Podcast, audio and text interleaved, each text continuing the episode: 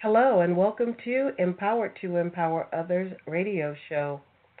We hope that while you're with us today, you'll hear a relevant kingdom teaching or inspiration that will aid you in becoming your best you. Sit back, relax, and prepare to be empowered.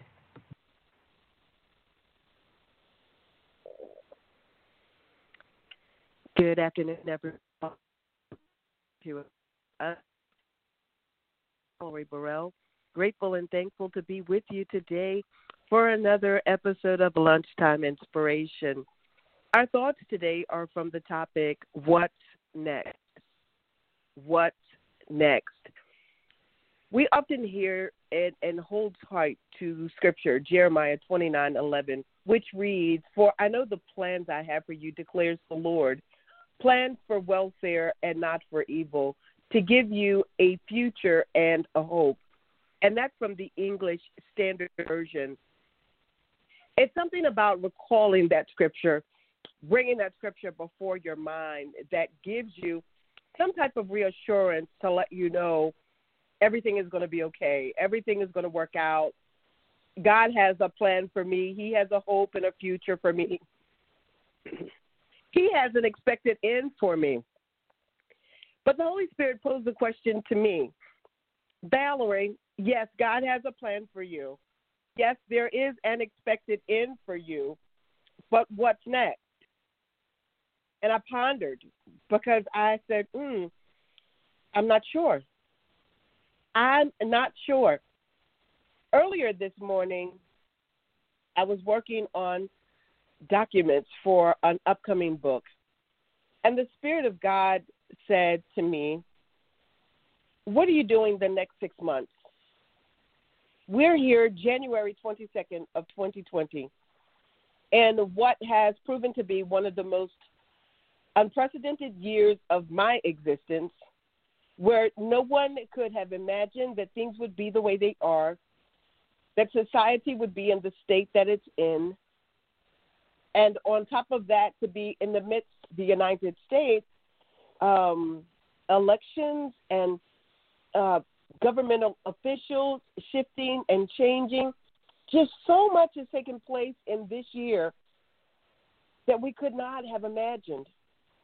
And so, based on what we've done, what we've endured these first six months of 2020, how is that affected how we're going to move forward in the last six months. Has what we've done from January to June stifled us, or has it groomed us for better? Has what we've done from January to June actually propelled us to purpose where we're ready to move forward into our next and experience some exponential manifestation power? What's next? Have we taken the time to really sit before the Father, to engage with the Holy Spirit, to hear what He has to say to us about our next. Tracy Fauntleroy on this Saturday, and we talked about how the extraordinary you is overdue. And one thing that the Spirit of God kept speaking to me is that many of us are not experiencing the extraordinary because of our mindset.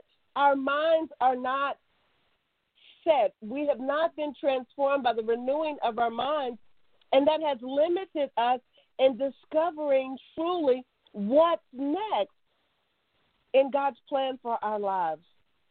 Now, many would say, Well, Valerie, I don't know what God has in store for me.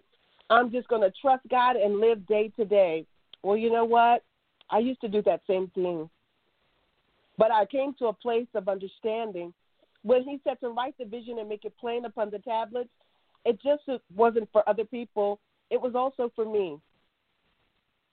When we get to a place where we're writing down things so we make sure that we're not leaving anything out, we're not missing anything.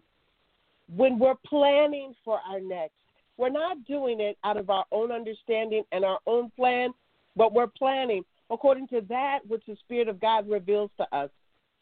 My husband often says that God gives him things in bits and pieces.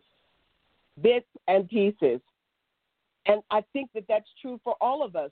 God reveals things to us in bits and pieces. We'll get a piece of this, we'll get a bit of that. He'll show us something, somebody speaks something, we'll see. All these different things happen because he's trying to reveal to us the big picture of what's to come according to his desires for us. But guess what, listeners? We're not going to get there. We're not going to see that expected end if we're not putting in work as well. I shared this morning that God's plan for our lives. Oh my God, it's active. oh my God, it's so active,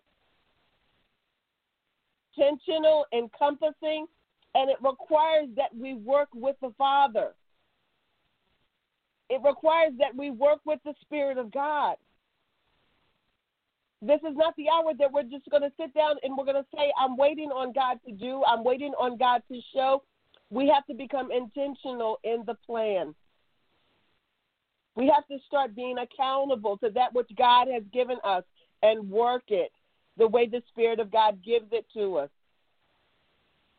So I'm posing the question to you today as the Spirit of God posed the question to me what's next? Yes, we know that God has a plan for us, that in the Word. He has a plan for welfare, not for evil, to give us a future and a hope. We know that. That's God's plan. But what are we going to do? As men and women of God, what are we going to do next? Are we going to take heed to what it is the Spirit of God is revealing? Or are we going to make another excuse? Are we going to blame someone else for things not happening? Are we going to remind ourselves of the limitations instead of in, in, encourage ourselves because of the successes? Even if it's a small success, success is success. And that should be fuel enough to make us move to what it is that it has for us. I know for me, it's comforting. It's so comforting to know that God has a plan. But when we're not able to interpret what the Spirit of God is revealing, it sometimes fuels us to doubt and fear. But we know that fear is not something given to us by God, and we are not to doubt Him. We're to trust his word in all things all the time. So I say to you today, my brothers and sisters, I want to inspire you today to dig in. Time in God's presence, to engage with the Holy Spirit, to get clarity about what next. Now, I don't want you to look at what you've done these last six months and allow that to dictate because for many of us, what's done is done. We're not going to redo it. We're moving on to something greater and something better. You can allow that to be a gauge and a teacher, but does not have to be that you're going to go in the same circle. Have an ear to hear what the Spirit of God is saying. Then govern yourselves accordingly. I'm decreeing and declaring right now that what's next for me is greater. It is greater. I'm decreeing and declaring that what's next for me is exponential. I'm decreeing and declaring for me that what's next for me is truly according to God's plan for my life. That I have an ear to hear what the Spirit of God is saying, and that I'm going to obey, and I'm going to receive all that the Father has for me. The Word of God declares that the wealth of the wicked is stored for the righteous, and because I am the righteousness of God, what's next for me is that treasures are going to be released with my name on it. What's next for me is that there's going to be people who are speaking my name, who, who have who have given me favor that I've not even met yet. What's next for me is the abundance of who God is and what's next for me. That's what I'm decreeing and declaring. That's what I'm decreeing and declaring. Because I want to work with God to see the manifestation of all that He has for me. I want to work with the Spirit of God to receive everything that He has for me. So I'm saying to you, main audience, what's next? What's next? Today, as you're finishing up your lunch, take some time, have that conversation with the Spirit of God, and together discover what's next. I know that what the Spirit of God reveals to you will be exciting. It'll be exciting. I want you to hold on to it. I want you to build from it. And then I want you to receive the manifestation of all that the Father has for you. Amen. Oh, I'm grateful. Join us again tomorrow at 12 noon. We'll be back with another lunchtime inspiration. I'm excited about what God is revealing to his people. I'm, I'm grateful for those who have an ear to hear. Let's continue to move forward in the things of God. Let us continue to be empowered by his word and his presence and his power in becoming everything that God desires us to be. We certainly hope that you were empowered by that awesome message and that word of inspiration.